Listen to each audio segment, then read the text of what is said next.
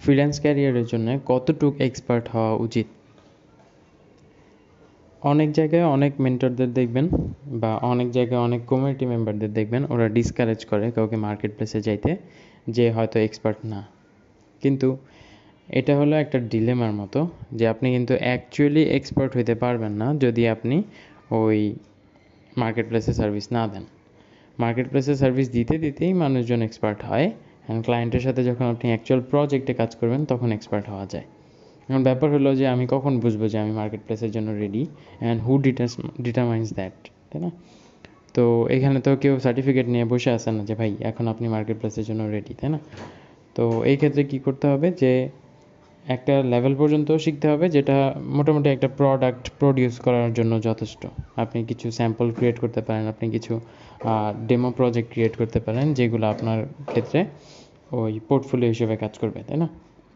কারণ এই প্রজেক্টগুলো একদম সিম্পল হওয়া যাবে না, একদম হাই লেভেলের হইতে হবে এরকমও না। কিন্তু মার্কেট প্লেসে যেগুলো চলতেছে মার্কেটে যেগুলো অ্যাভেলেবেল আছে, ওইগুলোর মতো হওয়া লাগবে। অ্যান্ড ওইগুলোর মতো হলে আপনি মোটামুটি শিওর যে আচ্ছা ক্লায়েন্টের রিকোয়ারমেন্টস আসলে আমি হয়তো ওইগুলো ফুলফিল করতে পারব। তো এতটুকু স্কিল থাকলে আমার মতে মার্কেট প্লেসের প্রোফাইল খুলে নেমে পড়া উচিত।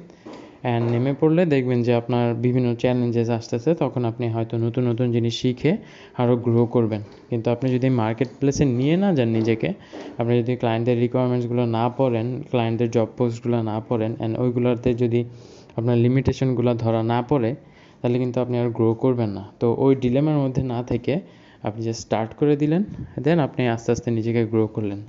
And no one is blaming you for that তাই না?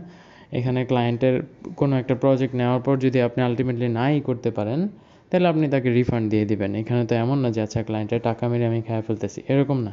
হ্যাঁ হয়তো কিছু টাইম স্পেন্ড হবে, কিছু টাইম হয়তো ওয়েস্ট হবে অ্যান্ড এটা অপরচুনিটি কস্ট হিসেবে নেওয়াই যায় যে আচ্ছা এক্সপার্ট হওয়ার ক্ষেত্রে এটা পরেই, এটা সবার ক্ষেত্রেই হয়। তো দ্যাটস নট অ্যান ইস্যু তো স্টার্ট করে দেওয়া উচিত। অ্যান্ড এটাই ছিল ছোটো একটা থট শেয়ার করার। কথা হবে নেক্সট পডকাস্টে